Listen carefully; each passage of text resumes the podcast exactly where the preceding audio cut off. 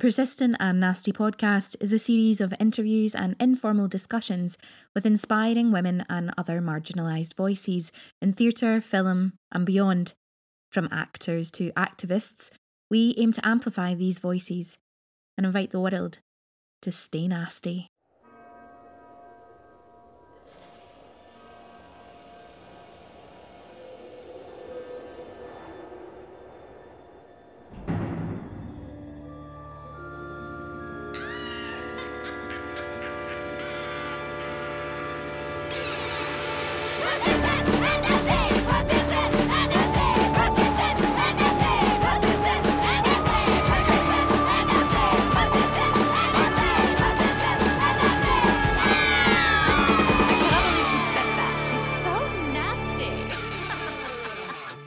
Gorgeous lot, and welcome to another episode of the Persistent and Nasty podcast.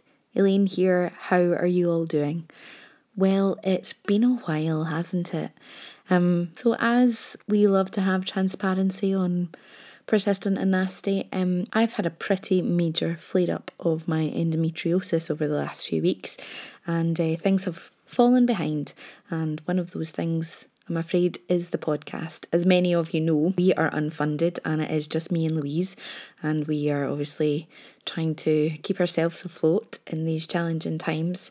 Um, so, any energy that I did have was used for the projects that pay my bills. Um, but we're back and I'm very excited uh, to be here. And we've got a great lineup of episodes for you this month a mixture of spooky tales, people doing horror stories, taking uh, different folklore and creating theatre about it, and then just our regular programming of amazing, incredible people making amazing, incredible work. Louise and I have discussed at one point about maybe uh, doing an episode where it's just her and I chatting, and I talk to you all about uh, living with endometriosis and being a performer with that. And uh, I guess I'm putting it out to all of you if that's something that you would like to hear. Totally fine if it's not, because you know, the world is a hard place to be in right now, and uh, we need to find the joy wherever we can and I'm sure that you will find the joy in today's episode. Today, Louise and I chat with the incredible Melanie Jordan and Caitlin Skinner of Jordan and Skinner talking about their new show, Time Machine, their version of H.G. Wells's classic novel, a feminist approach to it, and uh, you're all going to absolutely love this show. I absolutely know it. If you can get to see it in Scotland, as it's out on tour right now, all the details are in the show notes of today's episode. And be ready to be inspired by two incredible human beings, the work that they create, um, the way that they live, and the way that they are is just utterly brilliant. Um, so you're in for a fabulous episode. Remember, you can follow us on all social media. Twitter at Persistent Nasty, Instagram at Persistent and Nasty, Facebook Persistent and Nasty. Send us a wee email to persistent and nasty at gmail.com. You can also follow Louise and I on both social media.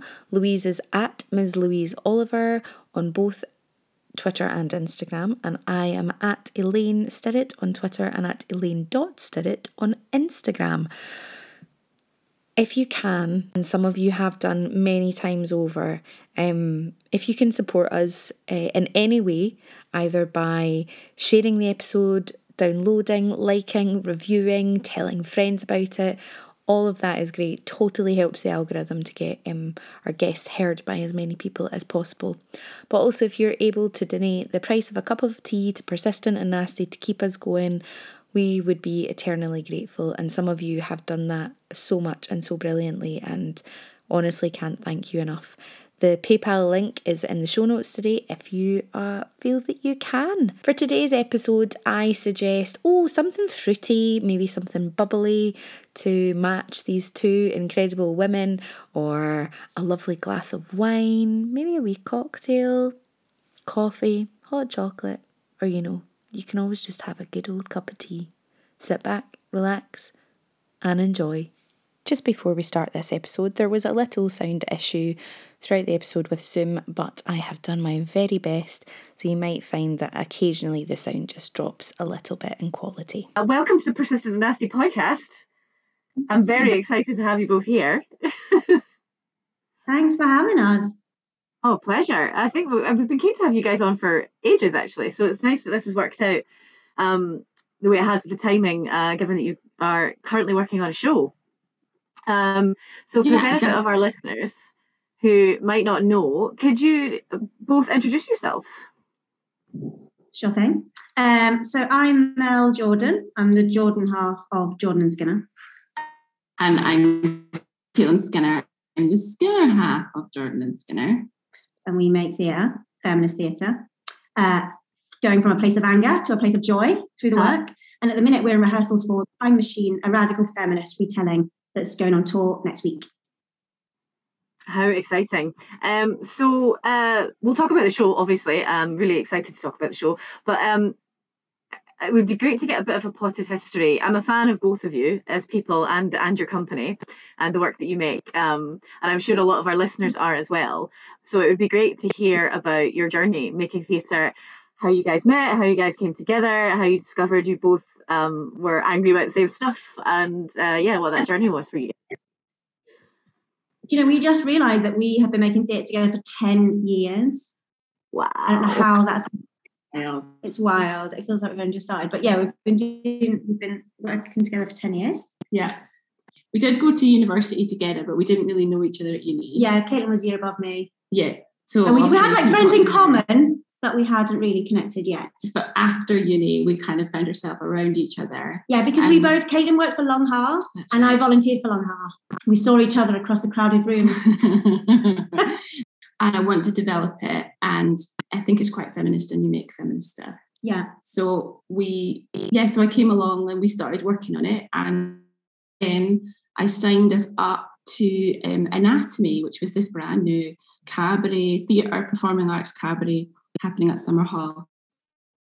And so, because I had signed us up to do a 10 minute scratch of something, we had to come up with something. Hmm. And that came our first show, Sanitize, um, which we took to the Fringe two years later, because yeah. it takes us quite a long time to get our stuff together to put shows on. Um, She's so nasty. So, Caitlin, you were saying that you took um, your first show to festival uh, yeah. sanitize. Um, I think it's really important that people realize like that that idea. You know, you had your your plan for it, and then it takes two years to actually get it somewhere. Because I think people kind of go, "Oh yeah, I'm going to make a piece of theater and then it's going to happen. And that was quick for us, really. You know, like two years is actually a really short amount of time in terms of how it, how long it actually takes us to make work. really, and we did a few scratches of it. We scratched it at anatomy learned a bit about it, and then we scratched it at the Arches Scratch Night. May the rest in peace. Um, oh, I know. I was literally about to say the same. I was like, yeah, and we had to try it out, and then we also we did a longer scratch at the Lyceum. Yeah, we did. We got a bit of um project funding to do a bit of development on it. Mm. That's probably the way that we've made work throughout. Is like we've got a little bit of money to do a couple of days on it from something and a scratch night and a work in progress and something. And that's allowed us to get into a room and spend a bit of time on it. And then we've been able to apply for funding to actually make the show. So, and that's still, yeah, two years is not that long. Like it, we first started working on this show probably like 2016 or something, the one we're yeah. doing now. I mean, obviously there's a COVID delay in there, but um, still takes ages. Still takes us ages. Yeah. Because yeah. it's not like a play where someone can sit at home and write it and then you've got the script and then you can work on it. Like we do need to get in a room and that mm. that can be get it's just getting harder and harder actually to be honest. Yeah, totally. And also all of our work is like it has a lot of clown in its heart, which is like direct address to the audience and is playing with comedy. And you just can't know about that stuff until you put it in front of an audience. So like yeah, different scratch opportunities are the only way that we can make work really. And then, what's your process like? Because um, I've uh, been privileged enough to work with you, Caitlin, so I think I've got a sense of how how you work and how you explore um, the topics and the issues you want to um, finally present on stage. Um, and it was a it was a joy to get to see you work. And and um, we, for those of you who listening and don't know, um, Caitlin and I worked together on a show called Propeller, which feels like a hundred years ago now. that was um, uh, on at the Fringe as part of the uh, Scottish Drama T- Training Networks network ensemble. Um, so, do you guys work in a similar way, or do you have a, a process that's quite bespoke and specific to your collaboration? What's it like? I mean, always starts with like something we're really angry about, annoyed about, and I was just like talking round that a lot, and then trying to find a way into that um, and whether that is through an image.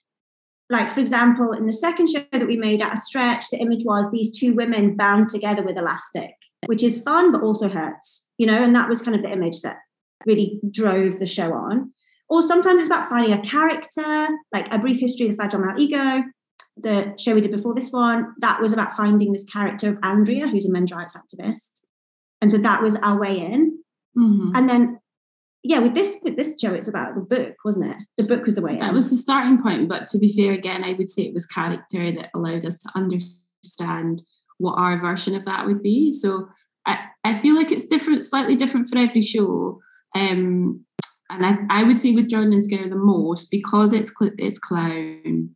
That character thing is the most important, mm-hmm. and often I think also because we're making political work, finding the character that can allow you to uh, be playful with the material that can mean that you're not being too front on politically it allows you to come at the side from something i think that's always really key and that's the reason why scratch and cabaret works for us because you need to you don't really know who that character is mm. until you interact with the audience um, and that i don't i don't always it's not it's not usually like that with me in other performances and then with this with this show that it's been different again because we have an ensemble. There's four performers in this show, and they weren't involved in the development. They only come on board for the production period. So while we did other kinds of development with different groups of people, which was really great, um, it didn't really come together until we met these this particular group of people, and it couldn't do mm-hmm. that, which was very much what happened in Propeller, actually, wasn't it? Like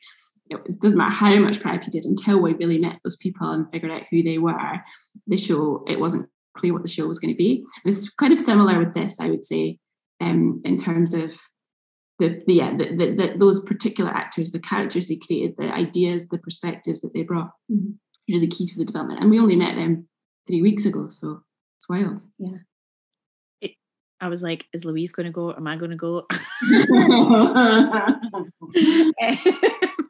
it's just, I think what would be what I'm really interested in is why this book and the character and what it was about it that has kind of captured both of you. Mm-hmm. Um, and therefore kind of led you down this road and this story, your version of it. Yeah, I mean, we were really fascinated in the future. Um, and I remember at the time, like just before Trump got into power and before um, Brexit and all these things. Just before that, we were talking a lot about there was a big trend in like vintage wear and vintage styling and like vintageness. It was after like um, Kate and William got married, and it felt like this real return of like traditional Britishness, vintageness was really, really fashionable. And we were really interested in why that might be.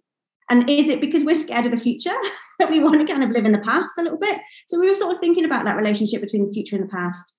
And then digging a bit deeper into that about you know what our present our present situation might dictate how we feel about the future. So that was something we were interested in anyway. And yeah and then the book really allowed us to explore that further because the book is really like the benchmark for time travel for what we know about time travel and how we might think about um, time as a fourth dimension it's like the first the first time that was ever written and put into words and um, so those two things felt like they really sat together. And then as we started developing it more, Brexit happened um, and Trump got into power, and the world felt more and more apocalyptic and scarier. And then that, you know, the future in the book in the year 800, 2701 is like the human race is split into, split into two species, and the aristocrats live above ground, or the the future beings of the aristocrats live above ground and the future beings of the working class live below ground and the working class are starting to eat the upper class. Like and it's terrifying. So that felt like really true to us that feeling and that terror yeah and I, I think the book, like i don't know that we've always had a, that comfortable uh, relationship with the book like i think there's been times where we're like why are we doing this book again because there's so much in it that we don't relate to that doesn't feel relevant it doesn't feel like a joke. It's not. It's not even funny. Like it's really not. so dry. There's two women in it. One of them's and one of them's a servant, and the other one is uh, has like a dodgy relationship, and actually he's not even sure she he's she's a woman. So anyway, it she's a girl. She's very very very young. Yeah, but it's not. Anyway, it's dodgy. So it was not always exactly like, oh, this is a book that we are so passionately in love with that we must bring it to the stage. It was more that there was a question in it, there was some ideas in it that we wanted to mess with.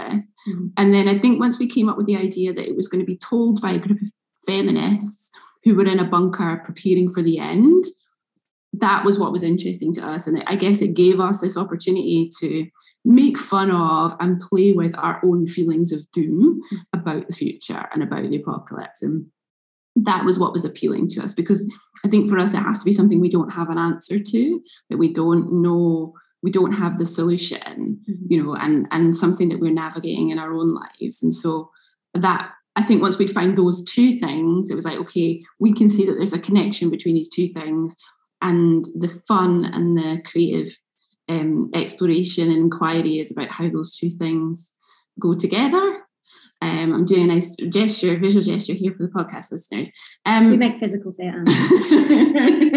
Thanks. I do it all the time, Caitlin. Don't worry about it. Talk my hands, forget that my face is doing stuff and people can't see it. And you'd think after doing the podcast for as long as we'd be doing it, I'd remember, but I don't. so totally fine. Um, it's so interesting that you're talking about apocalypse and everything, and I have no idea what's going on outside, but um, there's shitloads of fireworks going off. Oh, weird. Uh, south side of Glasgow. I'm like, south side of Glasgow, what's going on? It's also still quite light. Oh. Hmm. Why are you wasting them?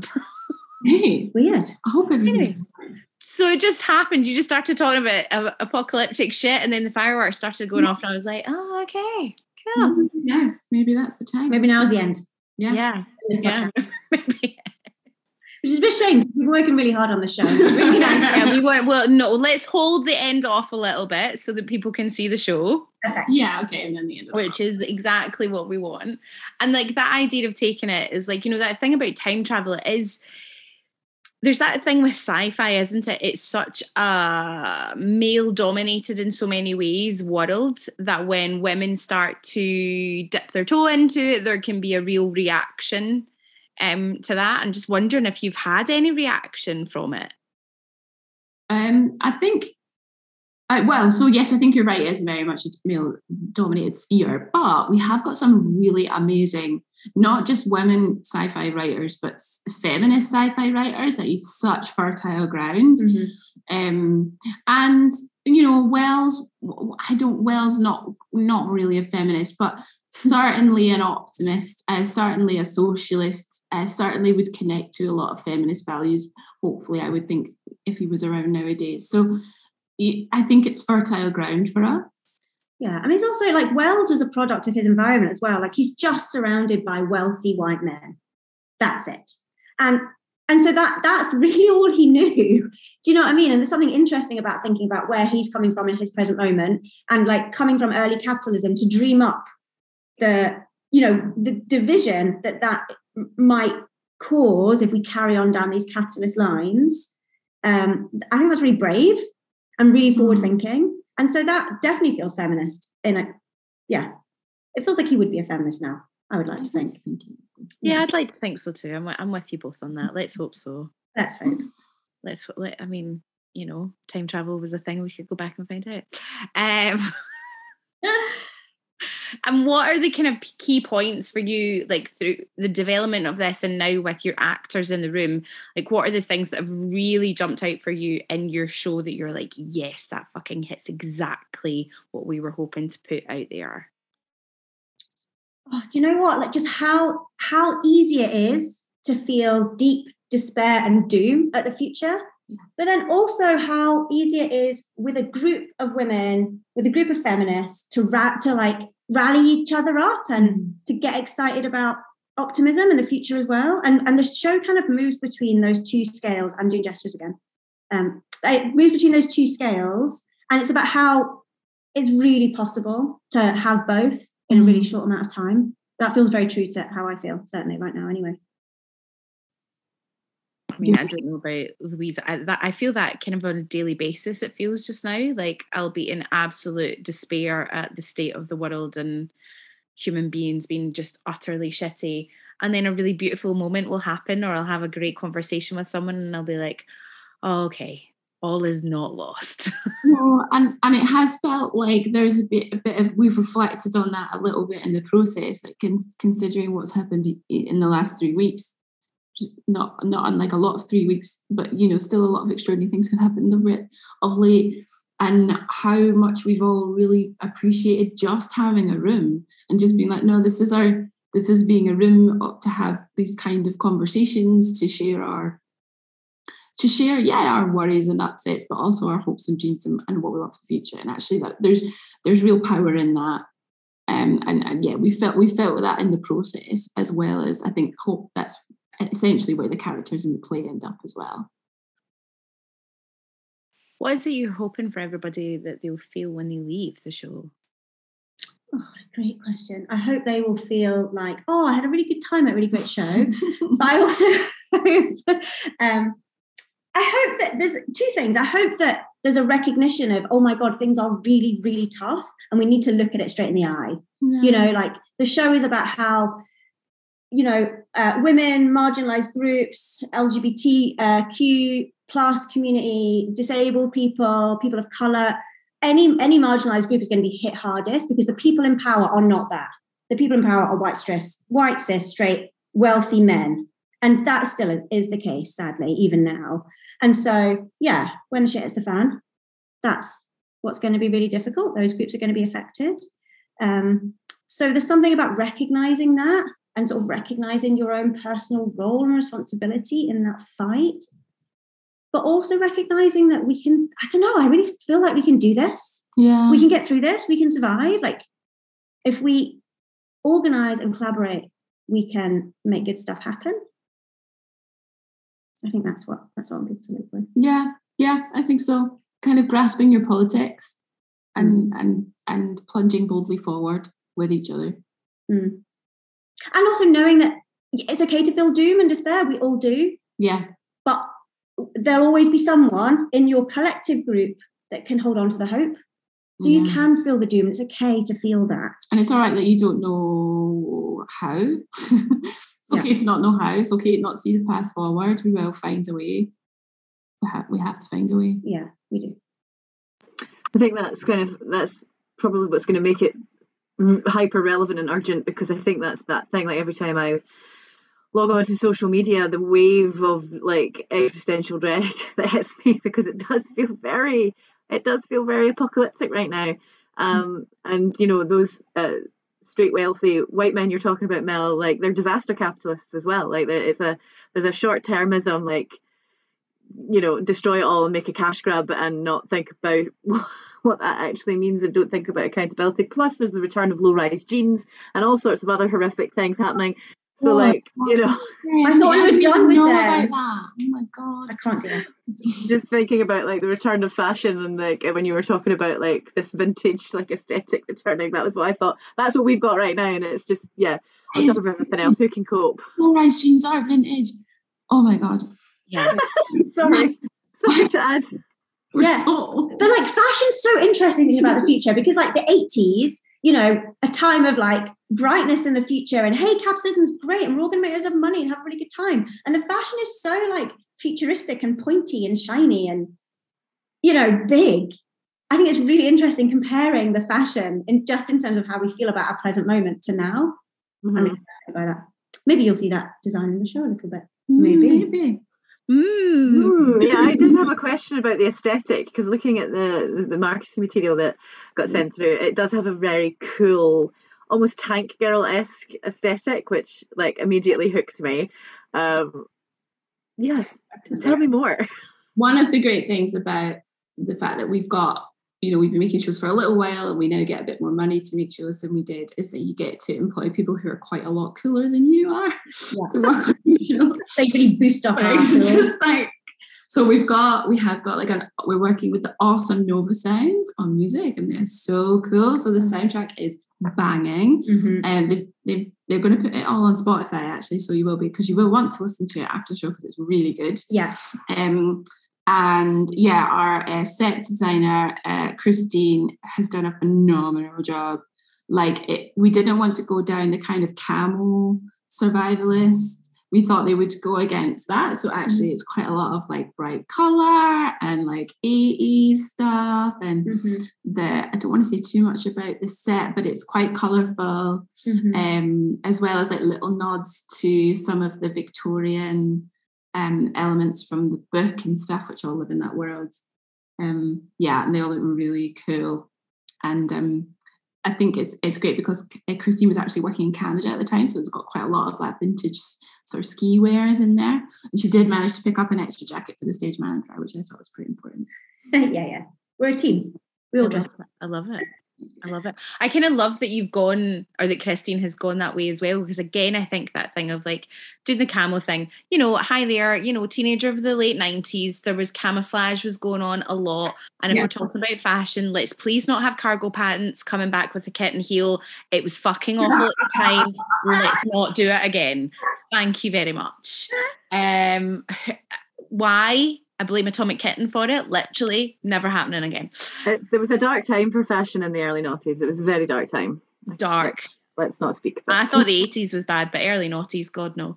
Um, but I just what I love is the fact that you ha- that Christine hasn't gone for the camo thing as much as I do love it. As I say, that because again, it's so male orientated, military, and it's yeah. just not that's not them. No, it's not them at all. In fact, they're nothing like that. They're really like you know not influenced by those tropes of maleness and like survivalist and preppers. Like they have created their own version of that very much so.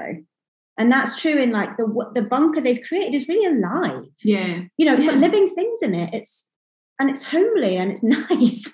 You know as well as being really efficient and they've got certain rules they have to follow the electricity is quite rubbish so they have to do certain things. But um yeah it's really them and and i suppose as reflection, it's really ours, like what we, you know, how we would prepare for the future and, you know, just have a lot of biscuits and nice plants around. Good board games. Yeah. In your process for that, like you kind of really think about what they would have in that space and like let the actors experiment with that because I know myself as an actor like if somebody says okay you get to create your own den basically and your own thing and like that the joy that that brings you as a performer but then the things that you get from that as a performer is so brilliant just wondered if you did that in rehearsals or if you had that plan. Oh, yeah, a lot of it, to be fair, a lot of the stuff is in the bunker. They interact with the bunker in a really, um, yeah, really felt way. We've had the set in rehearsal since the first week because it's really important. Like we climb up it, we clamber all over it, um, and all the things that they are in the bunker are used. Um, and so it's kind of come out of that. It's come out of like what are we using? And then therefore we, it's in the bunker. And also because we are telling the story of the time machine using stuff from the bunker that's also infected what is in the bunker as well. So it's like oh we need that in order to tell this part of the story. So that needs to be in there somewhere. So it's been a bit uh, it's been a bit, bit bit more of that probably rather than a personal process yeah, although to be fair, like in a lot of the development, we have played around with. Okay, you've got a bunker at the end of the world. What, what do you, you want? Yeah. I suppose, and that's that's really informed what we're doing yeah, now. True. All of that development. Um, I think what's really key is like there's really no set dressing. Like it's all stuff. It's it all really props. Yeah. all things that are practical and usable and transformable. That's really important to it as well. So we jump between the time traveler world and the Victorian world and the bunker world. Yeah, a lot throughout.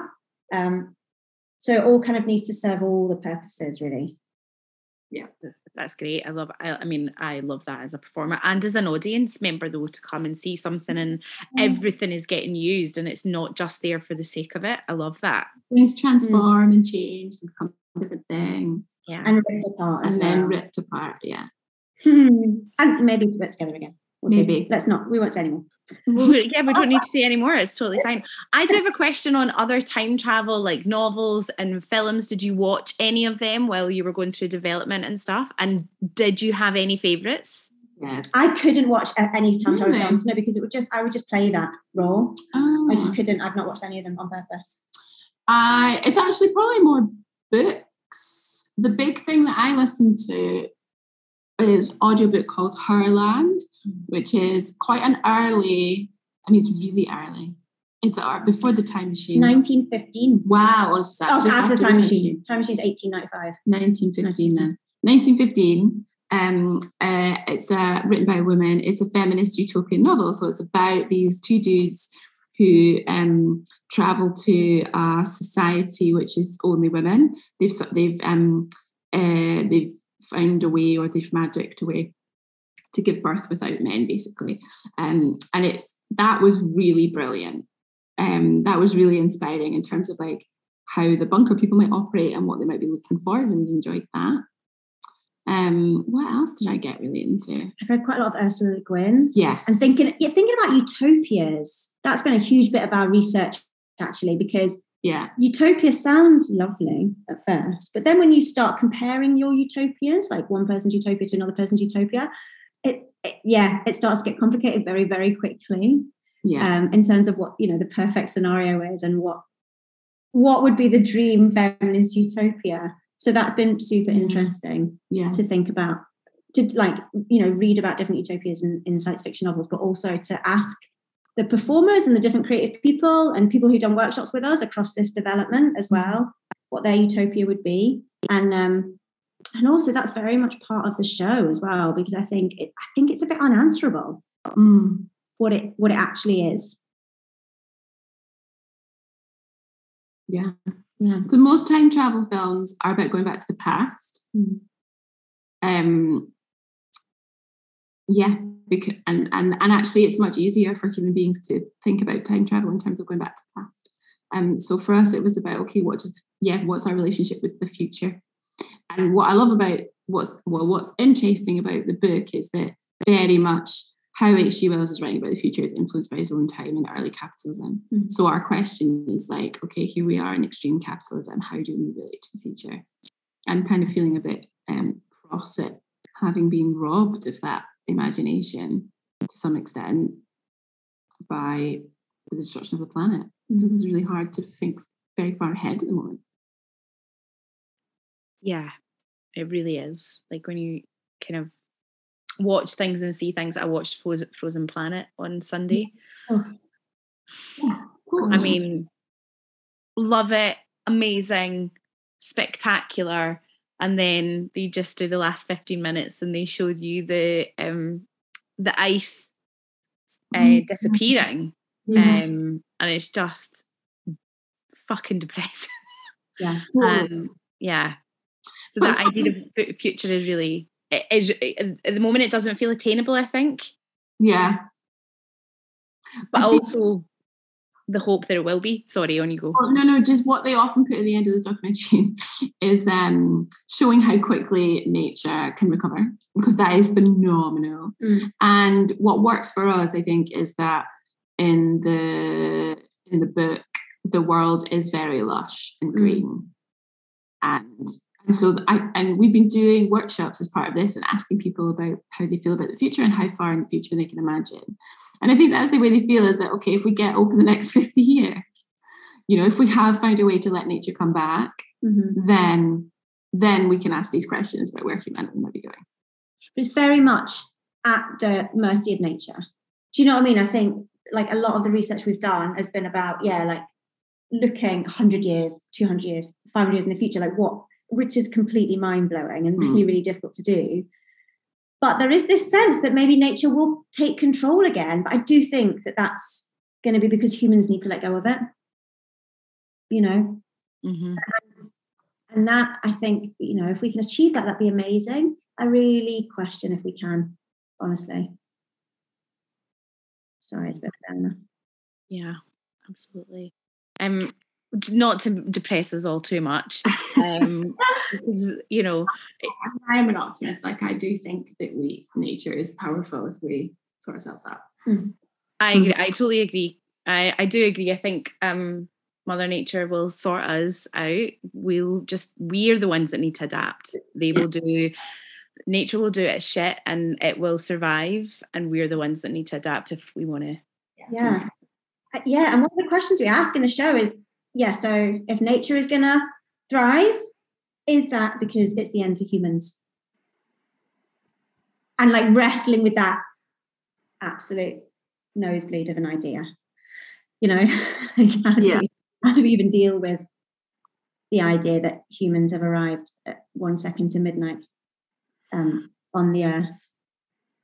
I sort of feel like it's in the back of our minds and in the sort of I think it's I think it's embedded in our collective consciousness that idea that in order for things to there to be a formal reset of any kind that we are maybe part of the problem, which I think is what makes all of this exploration and sci-fi and and books about books and movies about this kind of thing so compelling because I think I think really somewhere in our subconscious we're always thinking about it. Yeah. Um, did you guys come across a book um, while you were researching called Women on the Edge of Time by Marge Piercy? No, that no. sounds good. It's one of my favourites. It's uh, a Marge Piercy's a um, an American activist and, and writer, and, and Women on the Edge of Time is sort of lauded as a sort of feminist 70s sci-fi classic and it's about a Mexican American woman who gets unfairly incarcerated um, in a New York mental institution because um, she's unfairly discriminated against. She gets the custody of her daughter taken away from her. And over the course of her time in the institution, she gets visited from, she starts to receive a being from 2167. Um, hmm. And she kind of, uh, that from a from a utopian feminist uh, future that actually Connie, the, the, our protagonist, is directly linked to making happen. It's very, it's very very cool, and it explores a lot of some of the stuff you've already touched on, like what a utopian future might mean in terms of environmentalism and technoscience and and what it means to be caregivers and socialization. Like there's no gendered parenting and mm. kids arrive by committee, like was a decision made and you know by committee within the society, all this cool stuff. And it, what you're talking about in terms of like utopias are fascinating ground because I think you're totally right. I don't think they're necessarily achievable because everyone's going to have an opinion about what that looks like. Mm. And sometimes that's not going to intersect in a nice, amicable, and agreeable way. I think it's totally possible. I just think it's hard and we like lack the imagination sometimes. Fully just bought that book, by the way. It sounds great. I was literally watching Caitlin do that. I was like, she's either writing it all down and then yeah. I just buy on. I'm. I am. Um, yeah. I'm obsessed with Audible. That's all I do. It's just take audible recommendations from people, especially feminist sci-fi.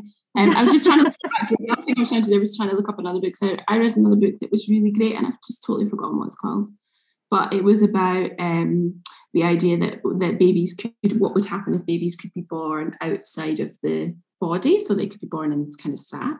Mm-hmm. And I think there is a big for I think I, yeah I think reproduction is a big part of the show. I'm not going to say any more about it Oh. mm-hmm. um, but there's a massive link between, you know, people making and its connection to, um, you know, the feminism yeah. um, and, and and the way that capitalism very much separates people making from the world of work and all that kind of stuff that that is kind of a, a bit I just think it's at the heart of you, can't separate it, which is why it feels extraordinary that H.G. Wells kind of has separated that out. Because mm. um, it feels, to me, it feels absolutely key to the answer to. Yeah, yeah, totally. But I think that idea of like, you know, it takes a village to raise a child and thinking about hmm. how you might do that in a feminist way, how it can be collaborative, how um yeah, how we can raise the next generation to look after each other, look after the planet, you know, not hold hatred goes against capitalism so much. Do you know what I mean? Like we really need to just rip down capitalism, you know. And I think that that's the thing, isn't it? It's like capitalism is so embedded in every fiber of our beings that even if you really try and let go of it, it's still completely impossible, really. Um, and so it's totally not impossible. No, though. it's not possible. I just mean it feel it feels It feels massive. it feels massive, massive, But massive. it's only because we're lacking imagination Yeah. because all our other ideas have been quashed, Mhm. like genuinely suppressed in a quite a violent way throughout history. Fully, other options are fully available. They are fully us. available, but the people, I suppose, the people in charge benefit from capitalism. Sure. So that's the thing. So yeah, people need to not benefit from capitalism anymore. So we need to eat those rich people, and then things will change. Eat the Hungry? rich, baby. Eat the rich. Yeah.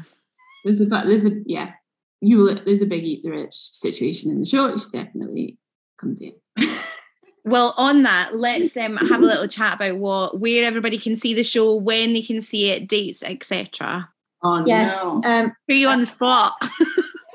we're really bad at. So we're Oh. opening next Friday at platform, which Well is the seventh of October, I believe, and then we're doing the following day, which is the eighth, and then we're going on tour around Scotland, and oh, we're just so finding the um, the date. Here we go. Ah, great. Okay, so here we are. We're in St Andrews on the 13th of October. Then we're at Cumbernauld, Lanternhouse, the 14th of October and 15th of October. Then the Beacon Arts Centre in Greenock, 20th of October. Dunoon Borough Hall, 22nd of October. The Tron Theatre in Glasgow, 26th to the 28th. Traverse in Edinburgh, Thursday the 3rd of November to Saturday the 5th of November. And then the Cat Strand in New Galloway, and Galloway uh, on the 9th of November. Wasn't that professional? Beautifully done. Beautifully done. Um, thank you for that. Because we kind of were having a little bit of Zoom issue at the start, um, I would love just individually for you both to kind of talk about your careers and where you at where you're at, not obviously obviously including both of your stuff together. Um, and kind of your next projects if you're up for all that. Yeah. Yeah, sure thing. Uh what uh, sorry, you said talk about our careers. so So you obviously both went to uni together and then you created your own work, but you've also done things individually, not just Yes, Yeah. we do, we are um, yeah, so I'm a theatre director. Um, I trained initially in uh, like community theatre and applied theatre, and then when I started working, I kind of segued into um, working with actors and working with idiots like Mel.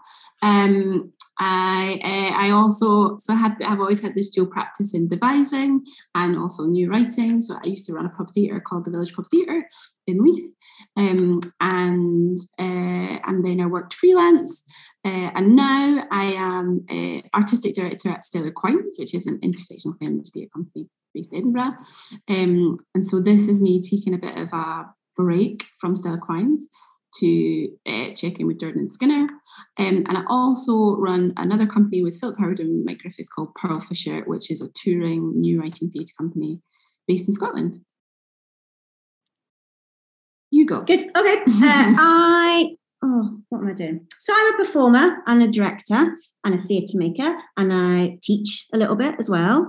And so my practice, I trained as a performer, and I've always been really interested in political work. I trained as a performer and didn't realise why people were laughing uh, when I was trying to be very serious as a performer. So then I went to train as a clown, and then the penny dropped. I was like, oh, it's because I'm a clown. So then, yeah, so I went to Gaulier in Paris and studied clowning and play and then have really applied that to all of my work. I work a lot in street theatre as well, and I work a lot with communities and professionals. And I suppose everything at the heart of my work is about challenging the status quo. I'm very interested in gentle anarchy through comedy. Um, and so that that kind of spreads over all of my work, whether I'm a performer or a director or a maker or inputting into someone else's process. And most of my work comes from a place of devising. Um, so I am a physical theatre practitioner with Surge, and Surge are an organisation who support circus, physical theatre, and street performance. And so through that role, I direct work, or I perform in work, or I um, work mainly work with artists to develop their own practice as well. So I guess, yeah, I, I've yeah, I, I do a lot of different things, is the thing. But everything that and so Caitlin and I do a lot of work individually, but then all of that work really feels like it feeds into our work at Jordan and Skinner. Yeah. And so we have this like new writing, devising, and then also clown and political theatre and street theatre work that kind of comes together in a lovely mush at Jordan and Skinner. Lovely mush. it's lovely. Mm-hmm.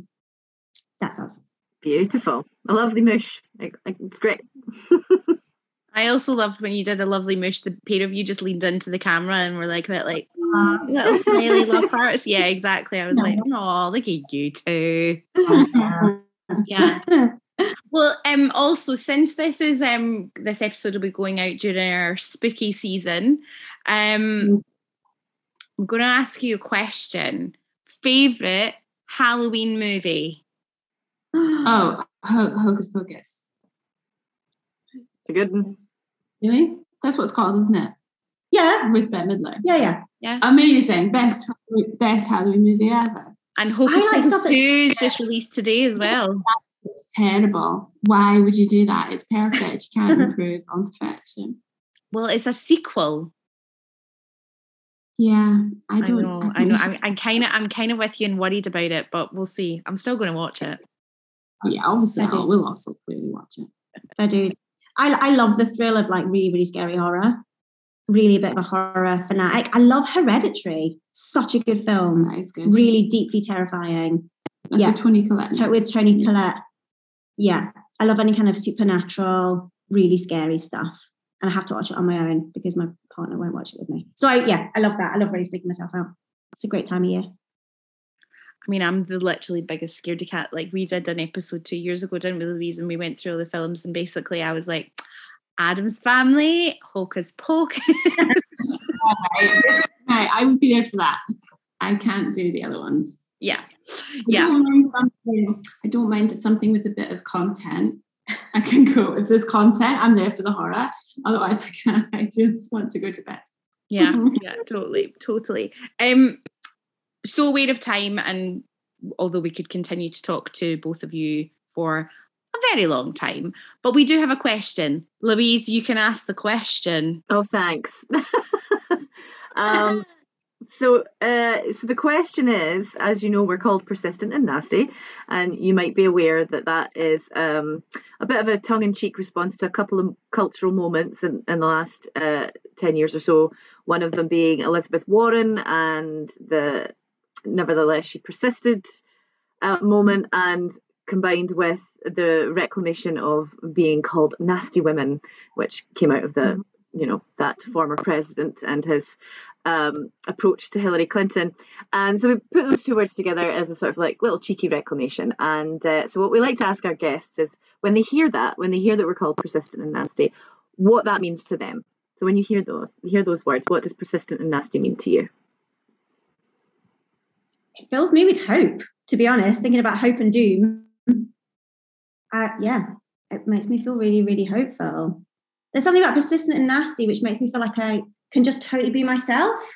You know, yeah, a, a ha- hairy person with no makeup on and not and not have not brushed my hair, which is how I feel the best. You know, my nat- natural state. Um, and that's that's cool. And I know that shouldn't be radical, but it feels like it still is. Ugh yeah yeah it, it reminds us of the um the the shoulders giant shoulders that we stand on. Mm. that was terrible. The shoulder giants mm-hmm. yeah that phrase. It reminds me of yeah history and and how much we are are coming from that place and how far there is still to go and that's the persistent isn't it? But then mm.